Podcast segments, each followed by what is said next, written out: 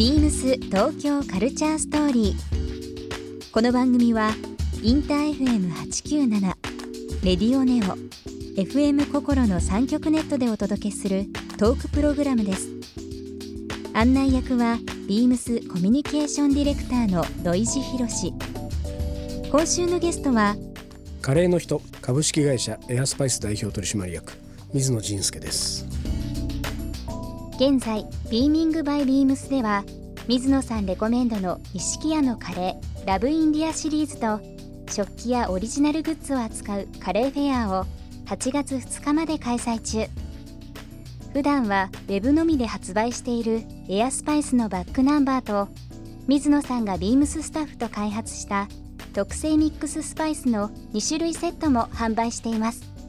数多くのカレーを食しカレーに関する本を50冊以上執筆している水野さん。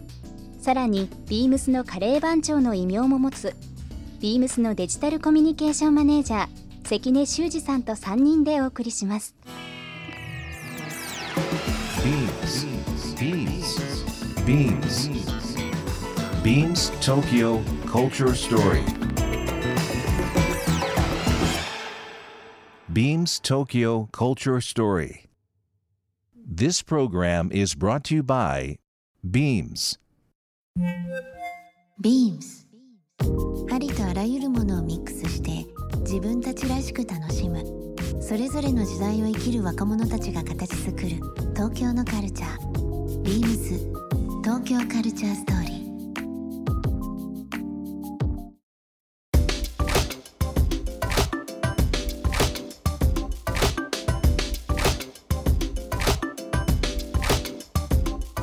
この番組なんですけど、えー、東京インター FM897 名古屋レディオネオと、えー、大阪の FM 心中心のこの3曲やってますけどもまあせっかくなんで水野さんと、まあ、関野君の方にですね、うん、ラジオでいろいろ聞かれてるエリアの方いらっしゃると思うんですが、はい、まあおすすめのお店、うん、まあご自分で作られるっていう部分もお話いただきましたんでちょっとお店のね、うん、話も含めて、えー、とちょっとまたたびたびになりますが、東京はここ。最近ちょっと、注目だよ、えー、名古屋はここ、まあ、例えば大阪ここおすすめ。神戸でもいいんですけど、京都でも、ちょっとエリア的に関東圏中京圏関西圏で、なんか気になるところとか。行ってみたいところでもいいですよ。なんかあったりしますか？僕なんかもうカレーの基本は神戸のサボイ。サボイ。名店ですね。懐かしいね。サボイに本当ひどい時一日2回行ってたんで、うん、ああそう。一日2回？週2回じゃなくて？週2回。一日2回。昼食べて、で夕方もう一回行くっていう時が一時期ありましたね。あと元ビームスのスタッフで僕の先輩、うん、まあ関根同僚ですけど、うん、里中っていう神戸にカレー屋さんありますけど、うん、そこもね今すごく人気になってチキンカレーなんですけどね、神戸もやっぱりね美味しいとこいっぱいありますよね。ビームスを辞めて、カレー屋さんをやっていると。あ。あそうなんだ、はい水野さんはどうですか？その3エリア。そうですね、うん、僕は大阪はもう行く機会があったら必ずあのカルータラっていうスリランカカレーの店に行くって決めてるんですよね、うん、でカルータラはとにかく行くと、うん、でカルータラ以外に余裕があったら他っていう感じ。なるほど。もうそこ軸にしながら、カルータラは必ず行くと。今うん、僕行きたいのはダルバート食堂っていう、ね、ネパールカレーの店、ネパール料理の店なんですけど、そこ。はちょこちょこ行ってておすすめですね。どういうこうオリジナリティが、ね、ネパールネパールのカレーってダルバートっていう定食があるんですよね、はい、でそれはご飯に豆を煮たものにチキンカレーとか、まあ、あとちょっとこうアチャールっていうこう漬物とかっていう、うん、まあすごくシンプルなこう盛り合わせで、えー、出てくる定食があって、えー、これがね素朴ですごく美味しいんですよね。なるほどね。それがいいかな。なかなかそっちネパール系に寄ってる人そんないないですよね。いないからね、うんあのせっかくなんで今、えー、開催中のですね8月の2日まで、えー、ビーミングバイビームスで全店で、えー、今展開中のですね西家さんのカレーあとラブインディアシリーズとですね合わせて今回その食器を取りまあ揃えたフェアというものを開催してますけども、まあ、改めてそのお二人の目線から、はい、ここ結構注目してほしいとかこんなことやってますよっていうのを、はい、見どころをちょっと教えていただいてもよろしいですか？今回ですねビーミングバイビームスのスタッフと水野さんとで共同でですねワークショップを開きまして、うん、えー、日頃お家で食べてる普通のカレーがスパイスカレーに、えー、早変わりするというスパイスミックスを独自に開発しました。はい、パチパチパチこれは楽しかったですねあのワークショップ、楽しかったですね。おかしいな。僕関根君は席の横の横なんですけど いつそんなことを計画してたんだろうっていうなんか急にやってきましてて今日水野さんねあのお会いする時にいやずっと話聞いててでひょっとこうデスクの上に水野さんが出されてる「私だけの美味しいカレーを作るために」という読むカレーの本をですねポンと置かれてて あれ？と思ったらまあカレーといえば関根君なんで。これ何ですか?」って言ったら「いや今こういうワークショップをこれからやる。ん でぜひ」っていうふうな話だったんですよ。そうですね。ちょっと本もいただいたりとかしたんですけど、まあそういうイベント、これ本当にあのスタッフ、まあ、そんなにスパイスにすごい詳しいとかカレー好きなスタッフではないないんです。あのあえてそういう方々をに集まっていただいて、水野さんからまあスパイスの説明をしていただいて、であの面白かったですね。あのそれぞれのスパイスをこう嗅ぐんですけど、うん、もうこれ嫌いっていう。そうそうそう好き嫌いだああこれはすごいこれは好きとか、うん、その嫌いも理由はないんですただ嫌いなんですよね。なんか要するにその、まあルー固形のルーってねあるでしょ。で、はい、あれで大体家でカレー作るわけじゃないですか、ええ、ほとんどの人が。え、でやっぱり一味変えたいとかもっと美味しくならないかなっていう時に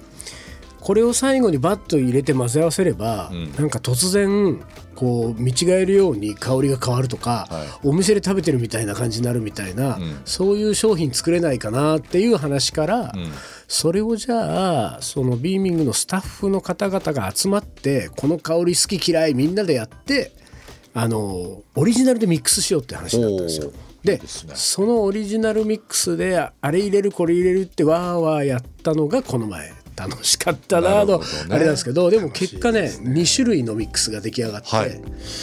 これがたまたまなんですけどあの男性チームと女性チームに分かれたんですそういうこと考えずにやったんだけれども、うん、香りの方向性で近いものが、あの男性チームと女性チームで分かれたのでええ、で最終的にこう2種類のミックスが仕上がったので、うん、それがあのオリジナルミックスとして、えーまあ、エアスパイスでこうパッキングされて、えで今お店に並んでるなるほど。だからこれは買って自分家でどんなカレーでもいいのでどんなカレーでもまあ作ったら仕上げに振りかけてざっと混ぜ合わせるとこうあスパイスってこんないい香りするんだっていうのが感じられるようなそうですね。料理できない僕でもできますもちろんそうもちろんです。もちろんです。だから誰かが作ったカレーにバッてかけちゃってかけちゃう。勝手にかけちゃうっていう手もありますけどね、一応許可もらった方がね 怒られないなと思うけど、俺のカレーにってことになりますから、ね、今回ねなんかいろいろあのー、もう水野さんのとうちの関根君のカレー OS の頭の中から出てくる会話をいろいろ拾ってる中で僕ちょっと気になったのがもうあのお話しいただいてたまああれ通常ウェブでしか販売してないエアスパイスの,、まあそのシリまあ、バックナンバーも含めた部分も今回展開するわけですよね。ね。はい、だからそういうものと、まあ、今回器とかも含めてね、うん、一つの、まあ、ちょっと、まあ、自分でもやってみたいし、うん、ちょっとギフトで誰かにあげたいなと思うので、うん、今日金曜日ですけども、あのー、ちょっと週末、はい、まあ、お店に行っていろいろチェックしたいなと思ってますね。早く買いに行かないと。楽しみですね。はい。皆さんにですね、えーと、ゲストの方に、えー、共通の質問をいつも伺ってるんですが、はい、水野さん、はい、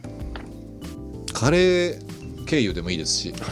水野さんのカレー OS 経由でもいいんですけど、一個質問していいですか、はい、東京を面白くするには水野さんとしてどういうふうなお考えをお持ちですか？はあなるほど。あのー、僕はですね何でもいいので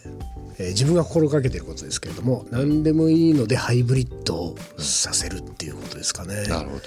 あのこんだけ僕も静岡の田舎から出てきてますんでねもう20年以上前に。やっぱりこれだけなんかその情報がたくさんあってものがたくさんあって面白いことやってる人がいっぱいいる、えー、場所なので、ええ、できるだけ、えー、自分にない刺激をもらって、うん、えー、自分の出せる刺激とぶつけてハイブリッドハイブリッド、えー、させるっていうことがそれがなんかもうあっちこっちで広がっていくと面白くなるのかな、うん、カレー自体がとにかくハイブリッドで進化してきた料理なので。なるほどえー、いろんな国のカルチャーが食文化がこうなんかぶつかり合って融合して新しいものが生まれてっていうふうになってきてるんでね。とにかくハイブリッド僕はさせていきたいですね。印象深いですねそのコ,、コメントね。なんかあのカレーの話で通常だとねあのおすすめのカレー屋さんどこですかとか、うん、なんかどういうふうなカレー作られてるんですかっていう話になりがちですが、うん、今回はいろんな方向でコミュニケーションの話とかねハイブリッドの話ちょっと印象深かったですね。関根さんあの、はい、水野さんともうお付き合い2年ぐらいですか、はい、なりましたけど今後水野さんと、まあ、今回の企画以外で何かやってみたいことってありますか？僕ぜひあの一度いつも年に1回水野さんインド行かれてるんですけど、はい、あれに一度ついていきたいな